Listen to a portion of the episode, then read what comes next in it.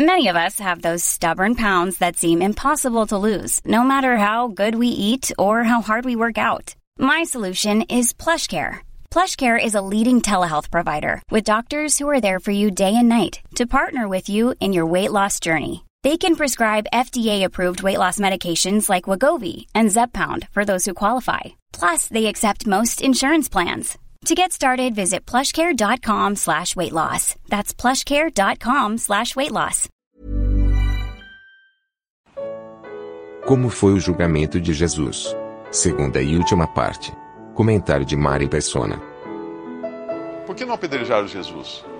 Uma, provavelmente porque ele era uma pessoa de destaque entre o povo. Todos o consideravam um profeta. Eles não queriam também se envolver com isso. E muitas vezes na, no Evangelho nós vemos os judeus uh, terem esse certo cuidado de não matá-lo ou não persegui-lo abertamente, porque o povo poderia se voltar contra os, os líderes judeus. E eles não queriam isso, eles queriam manter uma, uma certa política de relacionamento com eles. Mas, mas uma outra razão aqui é porque o Senhor tinha que morrer crucificado.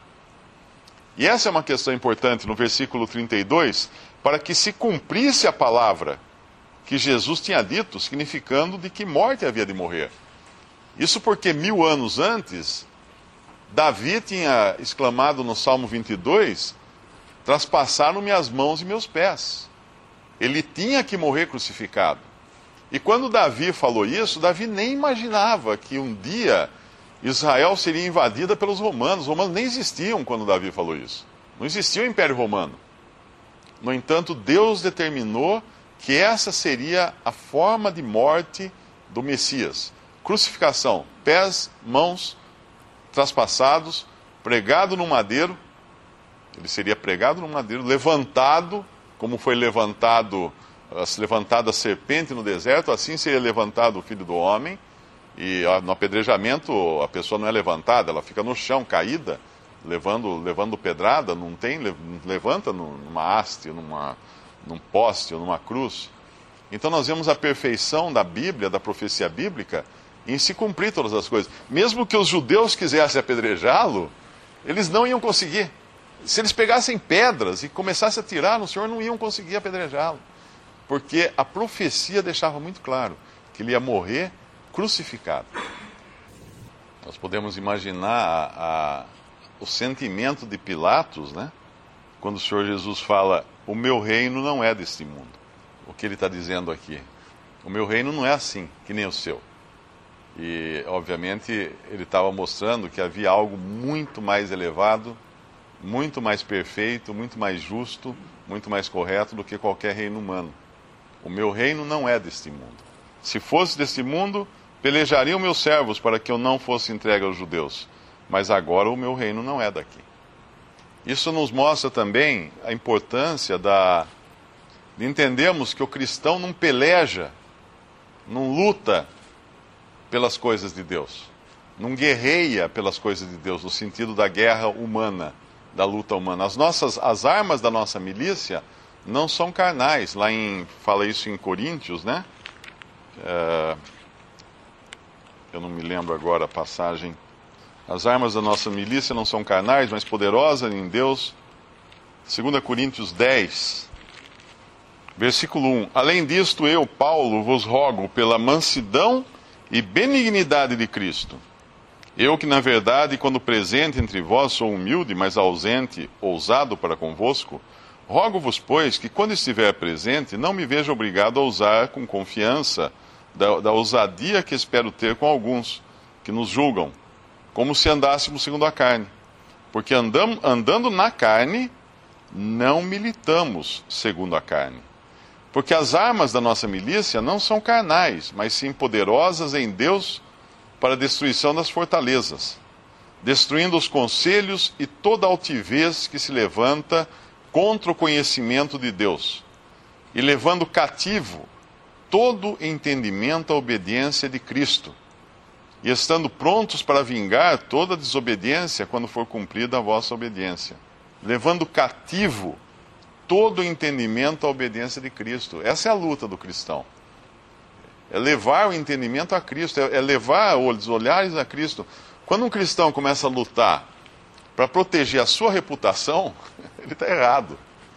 O Senhor não protege a sua reputação aqui. Ele, ele sempre fez tudo em função do Pai e daquilo que o Pai ordenou a ele fazer. E quantas vezes nós somos envolvidos em lutar pela nossa reputação? Ou às vezes lutar até pelo Evangelho, mas num, num sentido de armas carnais, né? como a história cristã está cheia disso, as cruzadas e tantas outras lutas violentas, guerras violentas, uh, canhões sendo abençoados por padres e pastores antes de uma batalha, coisas que não, não fazem qualquer sentido.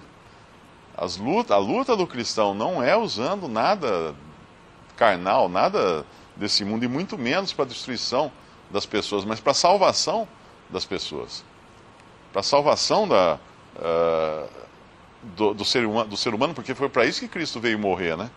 E aqui, quando ele fala para Pilatos, o meu reino não é deste mundo, se fosse, os meus pelejariam, ele deixa muito claro que eles estão falando de coisas, de, de, de esferas diferentes. Ele não só fala isso, mas ele vai, ele vai dizer que veio para. Ele, ele, ele nasci, nasceu, na, para isso nasci, e para isso vim ao mundo, a fim de dar testemunho da verdade. Todo aquele que é da verdade ouve a minha voz. Eu creio que tem duas coisas aqui. Uma, ele está realmente afirmando que é rei, não rei desse mundo, não rei para esse, mas veio a esse mundo, nesse sentido. Porém, os seus disseram: não queremos que esse reine sobre nós. Os seus não o quiseram. Ele viria para reinar sobre os seus, mas os seus não o quiseram. Não queremos que esse, reine sobre, que esse reine sobre nós. Mas ele também, além de ser o rei dos judeus, ele é a verdade é a personificação da verdade. O Senhor Jesus falou assim: Eu sou a verdade, eu sou o caminho, a verdade e a vida. Ele é a verdade. E aquele que é da verdade, aquele que é dele, ouve a voz dele. Aquele que não é dele, não ouve a voz dele. É muito simples perceber quando uma pessoa é de Deus ou não. Aquele que é de Deus escuta as palavras de Deus. Tem uma outra passagem que acho que fala isso, né? Aquele que é de Deus escuta as palavras de Deus. Aquele que não é de Deus não escuta, não dá, valor, não, dá qualquer valor à palavra de Deus.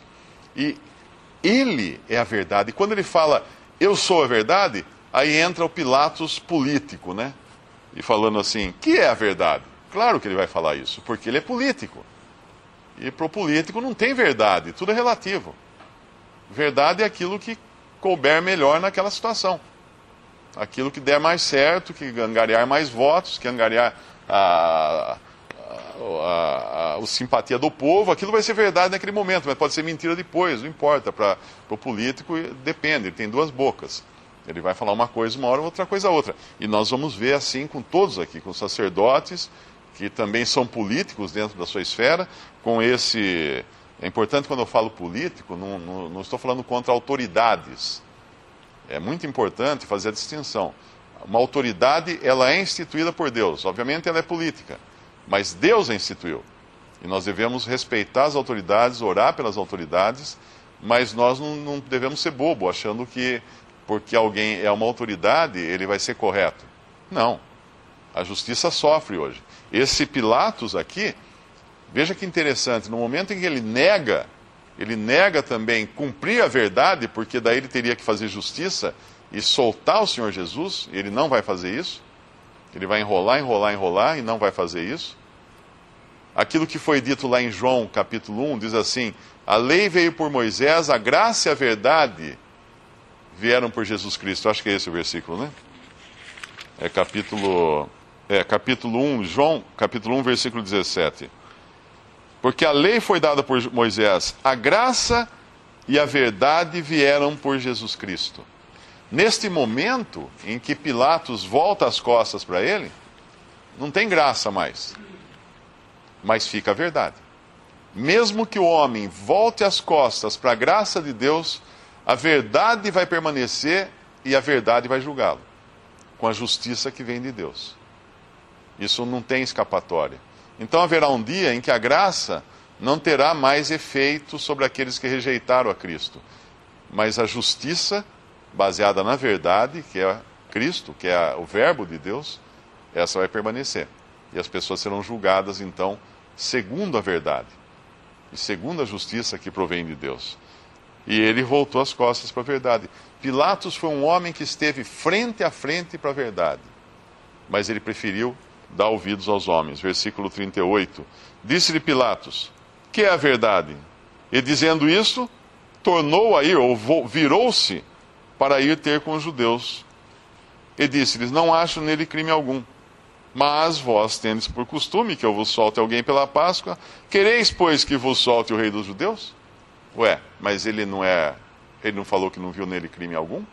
Ele não viu crime algum, mas ele vai, ele vai levar até o fim agora, porque ele está mais interessado em uh, angariar votos do que em cumprir a justiça. Então o povo clama: Este não, mas Barrabás. E Barrabás era um salteador. Este não, isso, isso determinou a sorte do mundo. Quando a gente ouve alguém falar assim: Ah, mas o governo está roubando, está fazendo alguma coisa. Barrabás era um salteador. Ele foi escolhido pelo povo. Essa foi uma eleição uh, democrática. Foram colocados dois candidatos. Qual que vocês querem?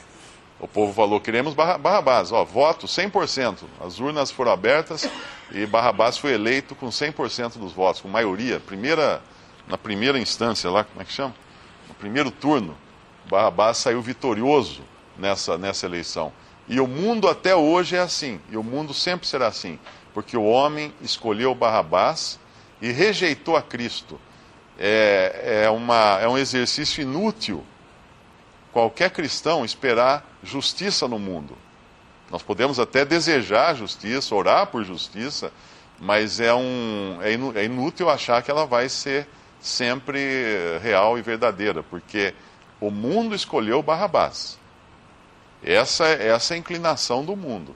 Isso só vai mudar quando o rei, que é Jesus, vier estabelecer o seu reino neste mundo, não mais perguntando ao povo, ninguém vai falar assim, vocês querem esse ou querem aquele, como alguns falam assim, ah, se Jesus voltasse hoje, iam fazer a mesma coisa com ele. Não, não iam. Não iam, não, de jeito nenhum. Ele vai voltar em glória, em esplendor, em, em poder, e, e ninguém vai poder falar nada. Ninguém vai poder. Os homens vão falar assim: que caiam as montanhas sobre nós, caiam os montes, vão ser enterrados vivos, a, a, ter que encarar aquele que desce então com todo aquele, com todo aquele poder, com toda aquela glória. É, Mateus 27, 17. Portanto, estando eles reunidos, disse-lhes Pilatos: Qual quereis que vos solte, Barrabás ou Jesus, chamado Cristo? Porque sabia que por inveja o haviam entregado. E estando ele assentado no tribunal, sua mulher mandou-lhe dizer: Não entres na questão desse justo, porque num sonho muito sofri por causa dele. Mas os príncipes, os sacerdotes, os anciãos persuadiram a multidão que pedisse Barrabás e matasse Jesus. E respondendo o presidente, disse-lhe: Qual desses dois quereis vós que eu vos solte? E eles disseram Barrabás. Então é, é realmente a, a esposa de Pilatos né, que, que teve esse sonho.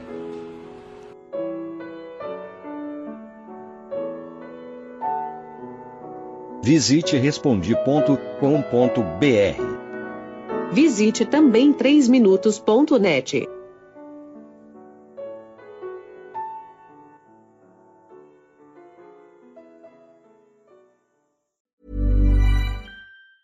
Even when we're on a budget, we still deserve nice things.